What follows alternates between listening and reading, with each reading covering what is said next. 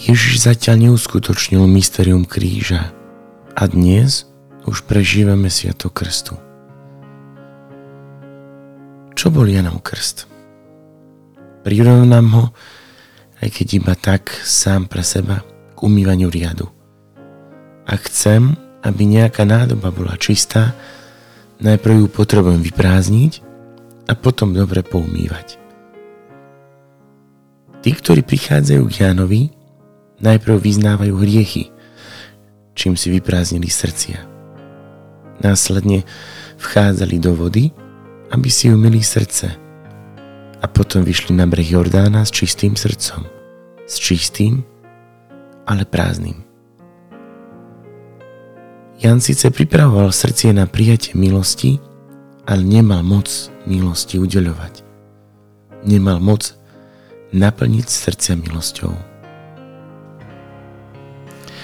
Krst, ktorý Ježiš ustanovuje ako sviatosť, je naplnením srdca. V jeho krste bolo naše srdce ponorené do Boha a on ostáva v našom srdci a naplňa ho. Pavol hovorí, že láska je rozliata v našom srdci. Ona sa v našom srdci naozaj rozlieva. Keď nás Boh očistí od prvotného hriechu a urobil si z nás svoj chrám. Chrám jeho prítomnosti a býva v nás. Ale to nie je všetko. Je tam ešte niečo, na čo zabúdame a niekedy si to ani nevieme predstaviť.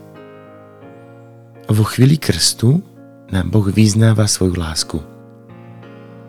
Každému a každej z nás hovorí Ty si môj milovaný, ty si moja milovaná. V tebe mám zalúbenie.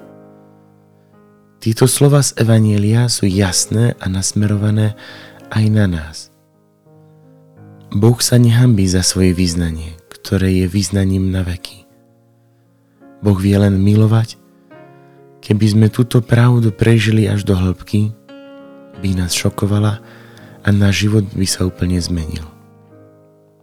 Veď čo je krajšie a úžasnejšie, keď ma niekto miluje úplne, bezhranične, bezpodmienečne, bez výhrad, že nie som sám. To ja, tá väčšiná láska, ktorá sa za mňa nehambí. Ak chcem túto lásku prijať, potrebujem prosiť Boha o otvorené srdca.